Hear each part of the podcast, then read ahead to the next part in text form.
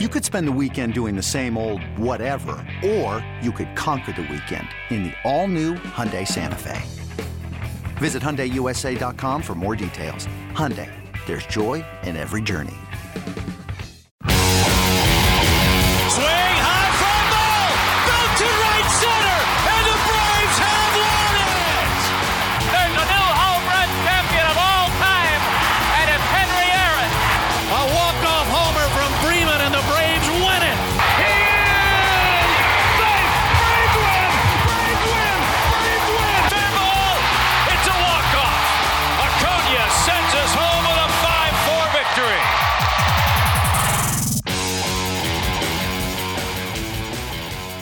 Welcome, everyone, to this week's edition of Behind the Braves, the official podcast of the Atlanta Braves. I'm Ricky Mast, Atlanta Braves digital media content manager, virtually via Zoom, alongside Braves Director of Alumni Relations, Greg McMichael. We are fresh off of our first outing on the golf course together yesterday. Greg Yeah. is, is pretty much playing on one leg right now and is still out there looking like he's ready to go on the senior PGA tour. I look like I just picked up a golf club for the first time yesterday morning. Greg, you can't 20 years? Yep, yep. he's nodding his head. Yes, he's confirming that. We went and had a had a good time at the Hit 'em for Hemophilia tournament uh, in Alpharetta yesterday. So thank you for inviting me. I know I didn't help the team. I did go back and look at this, or I thought about Made a putt. I made one shot. I made a putt. So I can't remember if that was to save par for a birdie, but I made one putt. So I contributed to the team. One shot, maybe, but I did contribute. That was birdie. That was birdie. It's a birdie. Okay. Well, Yeah, I, I I came remember into it well. Yeah. Well, that's, I do too. I'm remembering that. And I'm going to pretend like some of the other shots never happened. And there you go. So You weren't that bad. You for not picking up a club and having clubs from 1982. I mean, you, you were pretty strong. I will say. my, my clubs, some they might classify as vintage now. I mean, but you know, uh, it's funny. My my fiance and I, we had a, a storage unit here. We've got a lot of our stuff uh, stored in there, and the storage unit we had our stuff stored in had a, a partial like roof collapse and water damage all throughout it. So my golf bag, my old golf bag, was ruined. But unfortunately, the clubs were perfectly fine. so, so I had no. Let's just say they weren't wooden. No, no, they weren't wooden. I wish they would have been. Could have gotten new ones. But anywho, uh, well, we're we are in a good mood because, uh, like we've said the last couple of weeks, it's October. It's October twentieth as we're sitting here, and the Braves are still Mm. playing baseball. And man, that is that's what we're that's what it's all about. It's exciting. As we're sitting here, last night was the game was game three of the NLCS at Dodger Stadium. A little bit of a uh, I don't know if a gut punch is the word, but hey, we we took a we took a punch. We've been winning for over a week, hadn't lost in a while, and had some pretty incredible wins in that span. So there's there's a reason we went with battle as our our marketing campaign for this postseason. I mean, Mhm. it's not it's never just going to be easy it's it's going to be hard and it's going to be earned if you make it the whole way so that was a tough one last night but still sitting here 2-1 braves are up 2-1 the series feeling pretty good about that and we decided to get one of your old teammates and broadcaster for the houston astros i guess he's on pregame postgame that kind of thing Yeah, AT and T Fox Sports Southwest. uh, Yeah. for for the um, Houston Astros. Yes, Mike Stanton, long time. I remember watching him pitch when I was a youngster, alongside you in that Braves bullpen for many years. Uh, man, what a career! I mean, played in the big Mhm. leagues for darn near a couple, two decades, right? Yeah. like. So One one year shy of twenty seasons. that's incredible. It's Yeah. incredible. I feel like anybody that makes it in this game for multiple seasons, five seasons, I think is is a heck of a run. A decade is amazing. So to go almost two decades, that shows you a how good he was, but also b how hard he had to work to stay in the game that long. So yeah, you and him go back to let's see, he would have been on the team when you were a rookie in '93. Is that right? Yeah, 93, 4, 5, and then um, played against him the rest of the time. Yeah, he was he was a good one. Um, like you said, I mean, he was an all star. He has unbelievable. Just looking at his postseason numbers, I mean, when you think about how he was in six different World Series, two with the Braves, four with the Yankees, he had a 3 and 0 with a 1.5 in those World Series games. And then he in 11 straight seasons, he was in the postseason with 5 and 2 with a 2.1 ERA, and that's over 55 innings. He had uh, just in postseason play. I mean, that's just amazing when you really think about a, a career. I mean, that's a career in of itself. No, I don't. There's not many guys that can boast of that that kind of um, you know that kind of record, that kind of uh, longevity just in the postseason. And you know, there's something to be said for guys who do well in the postseason. I talk about job security. I mean, guys like a, a Joc Pederson, who when nobody else is playing, all the GMs are looking and you're performing well. That makes them want to sign you right after the World Series. So guys like Mike, who who uh, had great uh, postseason careers, GMs are watching all the teams are watching. You know, during the season, not everybody, maybe the scouts are watching you, but in the postseason, all the GMs, I guarantee, are watching these guys. And like, oh, I like the way this guy pitches. I like the way this guy hits. He's a gamer. I think I might want to sign him for next year because as soon as the World Series is over, they start signing guys, right? Right. And 11 straight years in the postseason with four different teams. And that streak started when there were a lot less teams that even made the postseason. And so to go from club to club to club to club and still be each of those clubs be a contender and make the postseason every year, that does tell you, well, that speaks to exactly what you were just saying there that GMs would see him pitch in the postseason and they would say, I've got to get that guy in my bullpen or on my staff next year. So really, really interesting conversation with him. You can tell that he is definitely a pro broadcaster because how easily he's able to just break things down and we'll just discuss what's happening right now. He's we're hoping, as we kind of said at the end of the interview there, we're we're hoping to go get to see him in person next week or or if we go to boston that's fine too i'm i'm not picky either one sounds lovely this time of year but uh it'd be cool if we go to if we manage to make it past this round uh, it'd be cool to see mike in houston um, yeah. All right. Well, let's get right to it then. Without further ado, here he is, Mike Stanton. And that's the case as Sid Bream makes the catch. Mike Stanton and the Atlanta Braves will head home for game six. Well, hey, Mike, thanks so much for joining us on Behind the Braves. Uh, I, I, I, wrote you on my board probably about two months ago, like, hey, I, we, we got to get Mike on. I was telling Ricky about you we were former teammates. We played in the early to mid '90s with the Braves, and I said Mike's been in broadcasting, um, and then especially with Houston coming on, I said, man, we got to get him on there. So I had you, I had you marked down for a while. I'm glad we finally connected, and uh, so we appreciate you hanging out with us a little bit today.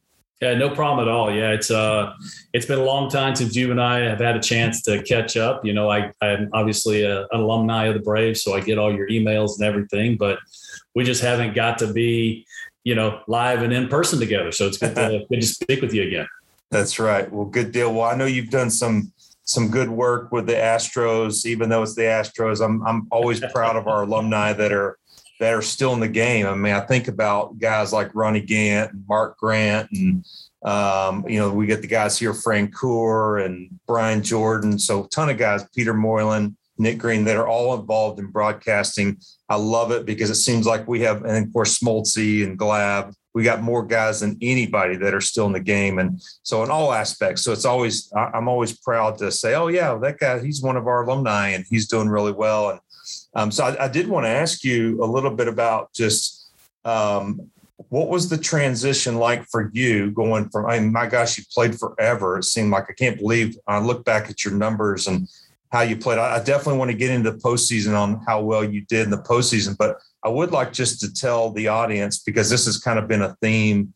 A lot of, of the things that we've done on the podcast, talking about alumni who transitioned well and what you did from your post, you know, from your playing career, and then you jumped right in and you've been broadcasting for a while. Tell us a little bit about how that went for you and what was the process like.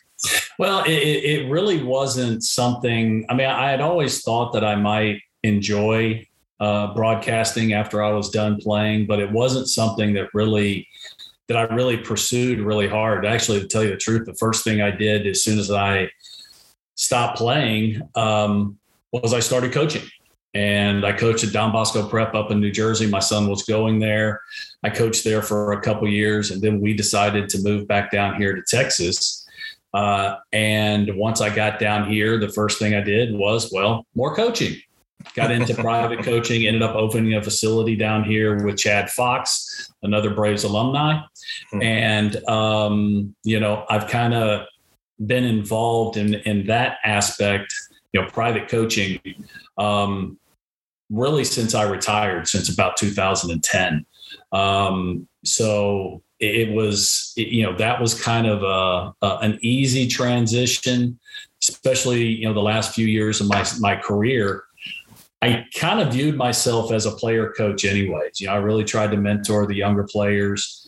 You know, I even had a, a little spiel that I would give young players that came up from the minor leagues to help them transition, you know, deal with the the extra deck on the stadium, deal with the extra pressure, and and and and not be, you know, when I came up, some of the guys were pretty hard on on us. You know, we can you you were a little bit after I was, but you know, there was a there was a there was a an old guard that was taking care of Major League Baseball at the time, and there was some hazing and nothing nothing serious or anything like that, but you know, I didn't want to do that. I wanted to take a different route because I knew a lot of times those young players were going to be the players that would help us win. And that was the one thing that always drove me was was that will to win and kind of do anything that I needed to do to um, to help the team win and and collect rings. Hmm. Well, you were a great competitor, and, and of course, you know I I remember you well because you you had some great years when I was in the minor leagues, your first, you know, I guess you came up and were you drafted in 87? You came Drafted up in 87. 89. Right. Yeah. So you were part of the great Braves runs from the the last to first team to Sid Slid team and then on into, you know, even our World Series team, you got traded in the middle of the year, but you were still a big part of that. And the 93, we had a great team. So, but what's amazing for you, that never changed. I mean, you continue to be on those great Yankee teams and uh, I mean, I just when I look back, I'm thinking, gosh, all the World Series you played in, all the season, uh, you just had great numbers. And I'll just throw one. I mean, you were three and zero with a with a one five in just all the World Series games. You pitched in six different World Series, so I'm sure that was a, a great help to a lot of those players. But one thing when I think about you, I think about obviously you're you were so durable. Uh, you were a left-handed pitcher. You threw hard, and then you kind of continued to reinvent yourself. I mean, nobody pitches for that long, right? Nobody pitches for that long without having to come up with more and more uh, pitches and and then just executing. So um, I, I admire you for all that you did there, and and uh, but but talk a little bit about as we're in the postseason now, and you look at these great series, whether it's Boston at Houston or whether it's the Braves and and the Dodgers. What do you see? Let's talk about the the Astros series first. What do you think the the turning point for those guys? It, what's the major point that's going to going to happen for the Astros to, to bring it home? Well, I think for any team right now, and it is so different than when you know you and I played together. Even you go all the way back to you, know the last years I made the playoffs was 2002. I mean, it's just so incredibly different now. Now there is almost no emphasis at all on starting pitching. And you know the, the the Braves teams that we played on, that was the main emphasis was starting pitching. And now, I mean, you're seeing if you get uh, you get a starting pitcher that goes five innings in a playoff game now. They pitched great. They did an outstanding job. They and I'm like, what? It's only five innings. It's not even a quality start. You remember Leo Mazzone? right. Leo Mazzone used to complain when they moved a quality start from seven innings and three runs to six innings and three Yeah. runs. Just tell you the truth, three runs in six innings, that's a four and a half ERA. That is like the definition of mediocre. Mhm. Um, but you know what we have now with the analytics and and and not letting these pitchers go through the lineup. Well, heck, not the third time. Sometimes not even the second time. It- you know this emphasis on the relievers, and I've been saying this. You know, for years now, since we've been going through this, that it doesn't matter how good your stuff is.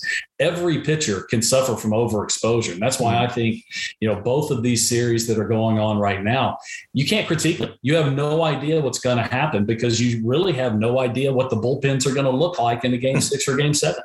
Yeah, that's right. That's incredible. Yeah, I mean we're we're sitting here, we're taping this at three o'clock uh, Eastern time, and we still we know that the Braves have a bullpen game tonight, but Right. we still don't know who's actually starting it. So, uh, So this will be the second one during that series. You got to, the Dodgers did it in game one. How about that? How about they didn't have a starting pitcher to throw? Then in game two, they go to a 37 year old right hander in Max Scherzer uh, and on short rest. And it's just incredible how these teams, and this is all teams. This is this is across the board in Major League Baseball. Mm. Some are a little bit better than others, but I mean, it's just amazing that you know the starting pitchers. I mean, it's it's almost a side note who's actually starting the game.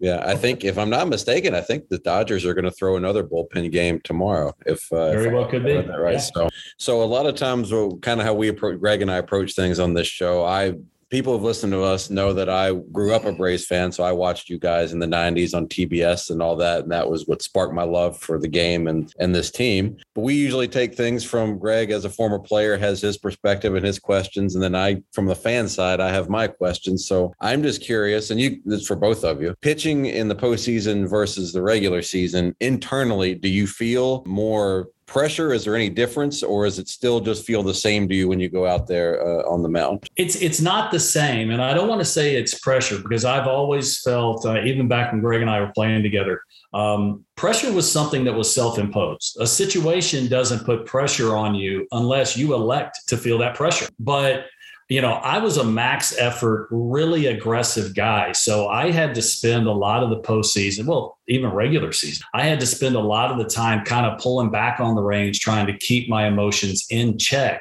because I was, you know, I kind of pitched with like a linebacker football mentality. You know, I was going to go as hard as I could, as long as I could. And that was something that I, you know, I got better at obviously as the fastball velocity came down. You know, Greg was talking about how you reinvent yourself, you throw a couple extra pitches or you you come up with a new pitch, which I did after about 11 or 12 years in the game. I came up with a split finger fastball. Um, you know, just trying to get better. You know, that's one of the things. Uh, one of the things we always try and do is if you're not getting better, you're getting worse. And whether it's your command, whether it's your mechanics, whether it's your mentality, or coming up with a new pitch, we're always tinkering, always trying to find something to help us get hitters out and help us become better baseball players. So, uh, but pitching in the postseason, the, the really incredible thing, you know, I was blessed to pitch in 11 straight postseasons. Now, I did that with four different baseball clubs. So, you know, it's a little different than, you know, guys like guys like Glavine who did it all with the Braves. You know, so it was um each year is different though. You know, some years you go in, you're throwing the ball well, you're really aggressive, you're throwing strikes. When you make a mistake, they don't hit. And then there's other times that you're not throwing the ball as well. Or maybe I didn't pull back on the reins quite enough and I would get I would get too emotional and get, you know, going too fast. And, you know, it's just something every pitcher is so different. But I was always a guy that, you know, I couldn't be I really couldn't be more aggressive than I really was. And there were times I would actually get too far and things would come things would kind of get out of control. But that was that was my mentality. And I know other players that that you know were what were much better at it or even had completely different approach. But you know, the whole idea of pitching in the postseason, I really tried to just belittle the whole situation. And what I mean by that is, you know, hey, you still got to throw the ball, you still got to catch the ball, you still got to hit the ball. And hmm. You know, my job was to go execute a pitch. It didn't matter if I was pitching in spring training or pitching in the seventh game of the World Series. My job never changed. And that was one of the things that really helped keep me grounded and keep me focused on what my real job was to do. Yeah, that's a great point. Uh, I've told people in the past that a lot of the the playoff atmosphere is about you go from maybe talking to three or four media people to to you know constantly signing all the baseballs and you've got all the hoopla surrounding it right there's Yeah, there's a lot of things years prior to the 94 strike. I mean, there were, we were signing literally over a hundred dozen baseballs. And I can remember one of the years uh, we went down two and oh, uh, 0-2 in the World Series. And then everybody's scrambling to get these balls signed in case in case it was a sweep, you know, because Yeah. you want to make sure you got the ball signed. Now, as far as the media is concerned, you know, Atlanta was okay, but they're kind of soft in Atlanta. They're soft here in Houston. You need to go into the playoffs in New York. That's a little That's right. different situation. That's right. I, I still laugh. Um, I tell people that, you know, it was crazy when we remember we lost in Philadelphia in 93. They Yeah. beat us and they still were rocking our bus after the game, right? Yeah. And then in New York, at least was smart enough to put horses around our bus because the fans would probably have done the same thing. right. Thank you, Rudy Giuliani. yeah, that's right. That's right. Well, um, I know you pay close attention to everything that's going on, and you you know probably know that the Astros team um, a lot better than you know the Braves team. But um, but when you look at that Astros team, it looks like that series is pretty neck and neck. You feel pretty good about the Astros being uh, going to the next level. Well, you do now than before the game last night. And I think that because the Astros lost in such spectacular form in game two and game three, giving up three grand slams and just ridiculous number of runs early in the game, and the game's being out of hand really almost before it got started. I think people, especially fans, they get so emotional about it. They thought the series was over. And you're like, well, hold on. It's still only, you're still only down two games to one. And I'll tell you what, their bullpen did an amazing job last night, holding down a offense that is about as hot as you could possibly get in the Boston Red Sox. So, you know, uh, it's, it's like, again, it's hard to critique what's going to happen, you know, with Chris Sale going tonight uh, against Jose Urquidy. You know, the Astros have handled Chris Sale pretty easily, like his last four starts. Um, and you also don't know how far Chris Sale can go because he's basically still in spring Mm. training right now. Um, Jose Urquidy should be much better. He didn't pitch for like three weeks, and this is a guy that usually has a real, even he's only 25 years old, has a real feel of how to move the ball around, how to read swings. Uh, he got a little tentative in that second inning, so you, I wouldn't expect him to do that again. But like I said, the state of both bullpens is uh, absolute disaster. Everybody has pitched too much, and you're only halfway through the series. So who knows? Do they have a chance? Of course they do. I mean, they're a very, very good team. But you know what? The Red Sox are also just like the two teams in the National. Mhm. Yeah, and I, and I've said this from the beginning. When you have home field advantage, you that's really the biggest thing that you could probably do. Astros got to go back, play two at home. The Braves get to come back, play two at home. But uh, yeah, it, it seems to be a toss up. Of course, you know, this morning on talk radio, the Braves fans were like, everybody's panicking, and we're up two to one. I mean, so I mean, that's playoff baseball for you right there. I don't know if you heard if you heard what Charlie Steiner said, the the radio voice of the Dodgers. Oh, he said, you know, because you got to remember the, the Braves have, you know, they won the first two games and they were winning game three up until the very, very end for the first what Mhm. eight innings or seven innings, they were winning that game. So they've been winning most of the time. Yeah, they lost in, in rather spectacular form also, but uh, Charlie Steiner said that the momentum had switched so much that he actually feels that the Dodgers are up one game to two.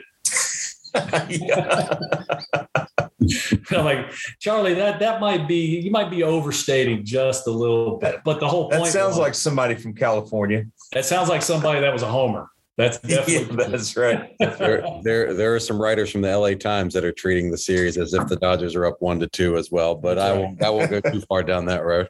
Um, well, talking about that, the the game last night, uh, Luke Jackson, who's just been, I mean, he's been lights out for the Braves all year. I, I work on the social media side of things, and I have to say, it after a loss like that, I kind of a lot of times I just close the computer, shut off the phone for a little bit, let things calm down. And I was kind of a little worried about opening it up this morning, but it warmed my heart to see most Braves fans were out there defending Luke and appreciating what he's done all year. And and even Luke himself said if he had to do over again, he would probably still make that same pitch because it was the pitch he wanted to make. Um, and Bellinger Yeah. got it. But uh, what I wanted to ask you both, because you're you're relief pitchers and you pitched a lot in the postseason, is when an outing doesn't go well or doesn't go your way, is your mental mentality I want to get back out there the next day as soon as possible? Generally speaking, is that is that kind of mentality? Oh, absolutely. One. Last thing you want to do is sit and think about it. And I'll tell you what, most most managers and Bobby was always very good about this. Get the guy back out there. Now in the postseason, it's a little different because you know you can't really worry about a reliever a reliever's you know psychological effect of what happened yesterday because you just got to win baseball games. But Bobby was always very good about just getting the relievers back out there as quick as possible to get but get that that last thought out of your you out of your mind. And you know I, there, I don't think there's any doubt that Luke threw the pitch he wanted to. And I don't usually question pitch selection. I'm more of a pitch execution guy. Uh, but I think he kind of got baited by the pitch prior to the home run when he threw a fastball right down the middle and Cody Bellinger missed it by three inches underneath. Um, and I think he said, okay, well, I think I can go fastball top of the zone. That's what he did. And I'll tell you what, that was the best swing I've seen Cody Bellinger make in probably two years. I mean, he has not, he has been, he never gives in. He's got this big uppercut swing. He's always trying to hit the ball to San Francisco. And it's, you know, it's just his approach. And, you know, he beat him on that pitch because he executed the pitch. The problem is, I think it's pretty easy to figure out what the book has been on Cody Bellinger, which is we're just going to break him ball in the death. The, the Giants did it. Um, you know, uh, Logan Webb, you knew the curveball was coming. He knew the curveball was coming, and he never came off of the fastball. And so I think, I don't think Bellinger did it on purpose. I think he sold out that he was going to go to the top of the zone, and he just beat him to the to the point.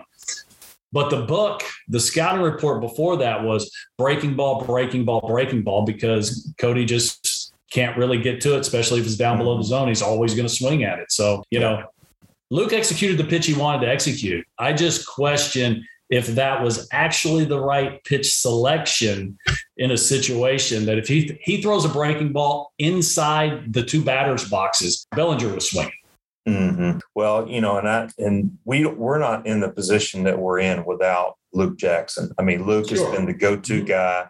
You know, Mike, you know as well as I do. You got to have multiple setup men to be successful, even more important than when you and I were pitching. Yeah. I mean, we only needed two or three guys. Now you need six guys uh, to be able to pitch throughout a season and be successful. So, you know, Matzek's been the left handed guy, Luke's been the right handed guy in the eighth inning, seventh, eighth inning, and then, you know, Will Smith in the ninth. So Luke has had his best year. He should could have been easily been an all star. Yeah. Um, so you know he's the guy that's going to go back out there again in the oh, sure. inning. I mean, there's Brian's there's not, no question not about have any problem yeah. with putting it back in the game. No, I mean he's and that, like and Luke, said, he's a big reason why they're right. there.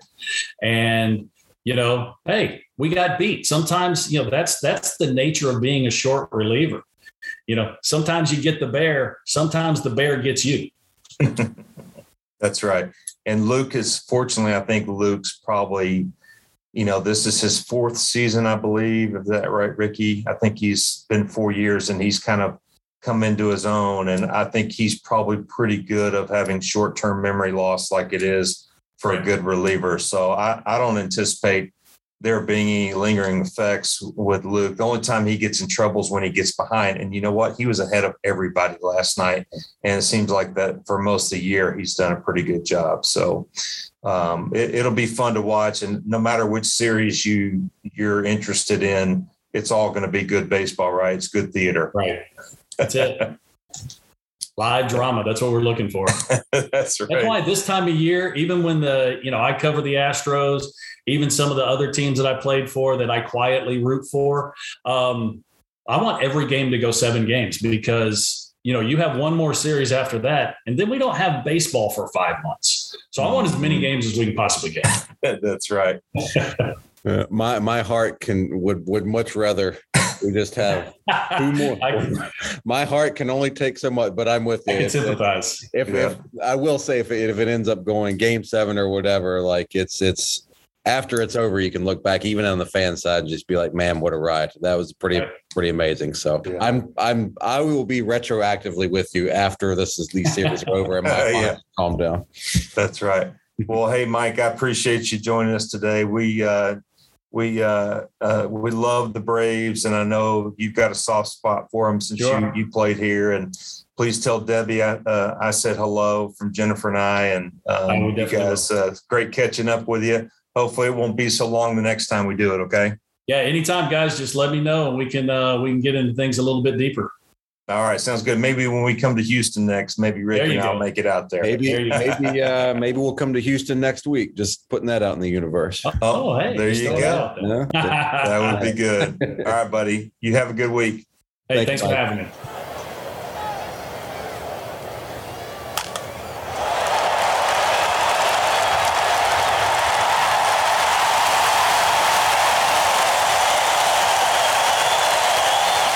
This episode is brought to you by Progressive Insurance. Whether you love true crime or comedy, celebrity interviews or news, you call the shots on what's in your podcast queue. And guess what?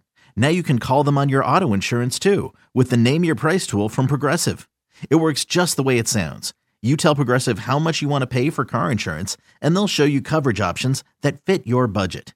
Get your quote today at progressive.com to join the over 28 million drivers who trust Progressive. Progressive Casualty Insurance Company and Affiliates.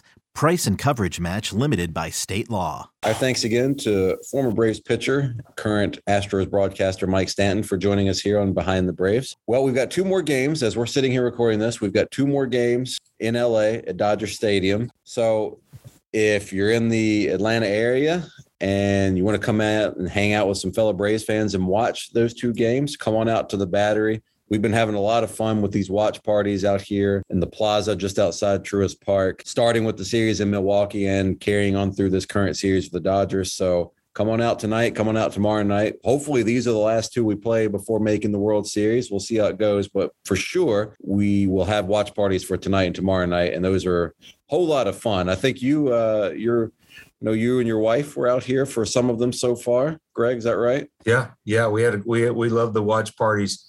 Um, they're just a lot of fun. Uh, hanging out with everybody, grabbing some Antico's pizza, putting our lawn chairs out there, and watching on the big screen. The Braves activate. You know, we're activating the whole plaza there, and got some Mark Owens is out and uh, bloopers out there. So it's it's a lot of fun. We've had a great time.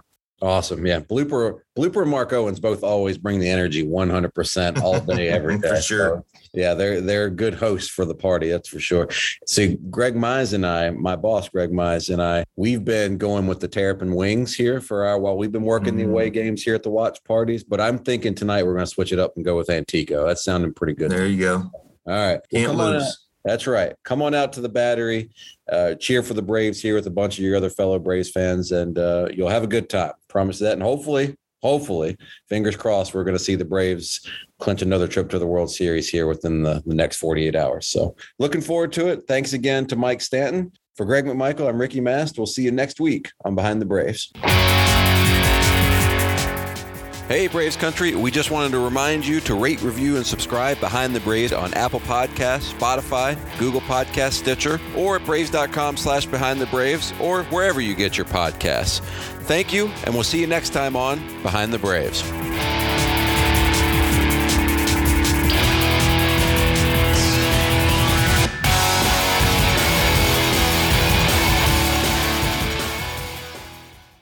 It's blazing hot outside. You get in your car to turn on the AC to get cold air pumping, but it blows hot air out. This issue is commonly caused by low refrigerant due to leaks in the AC system. You want an easy, all in one solution that will restore the cold air in no time. AC Pro Recharge Kits. Make restoring cold air easy for even those with zero DIY experience in less than 10 minutes. Save time and money versus going to a shop by picking up an AC Pro Recharge Kit today. Be a pro with AC Pro.